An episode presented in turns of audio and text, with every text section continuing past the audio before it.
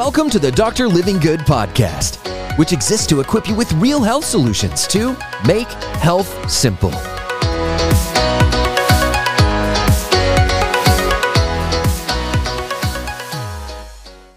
Hey, welcome to episode 32. We're live from the Adjusting Bay. Just had some patients uh, leave the Adjusting Bay and then with her little daughter, and they had brought up a good question. And I thought you might be interested in some of the answers because I get them all the time.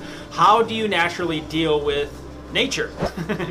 Meaning bugs, bites, plants, things that happen when we're out in nature. I'm going to list a couple of them, give you some simple remedies, maybe to learn, share it with someone that needs help, um, so then you don't have to use such heavy medications and problems. Of course, if you have any major concerns, see a healthcare provider, but some simple things that you can do to soothe the itch, soothe the problems, to very common things we run into when we're outside. Number one, stay inside. Don't go out. No, I'm just kidding. We're going to do that. You're going to get into it, especially during the summer months. So what they were just dealing with, number one, was like fire ants and ant bites. If you're in the south, this is very real, and they're not fun.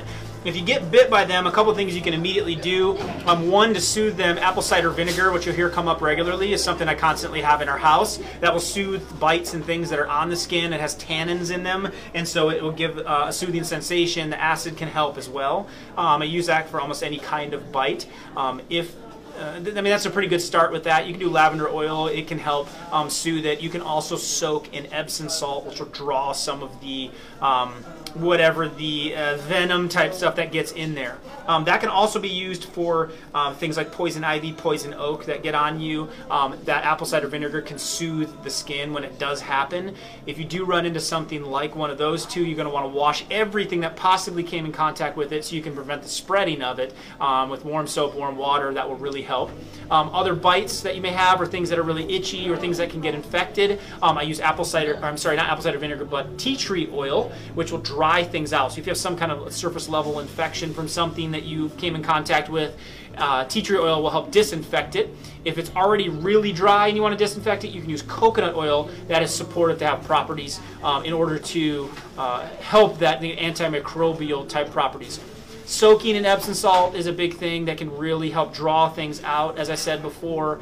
Um, and then colloidal silver is another very powerful natural antibiotic for things that may have gotten infected or some kind of infection that you're facing. So, just some keys that I keep in my house at all times apple cider vinegar, tea tree oil, colloidal silver, depending if it's more of just kind of a skin issue, if it's more of a infection issue, or if it's a more significant infection issue. That's where I'm trying to help the body along for it to do the healing instead of um, having to jump to medications or harsh chemicals to use. Of course, if there's something more serious, talk to your healthcare provider. I can't, you know, diagnose a condition you may have, but those are some really simple things if you're trying to avoid the toxins so your body can do the healing and you can experience real health. The practical stuff I run into every single day on the ground, coming straight to you, even if you're not here. That's episode 32.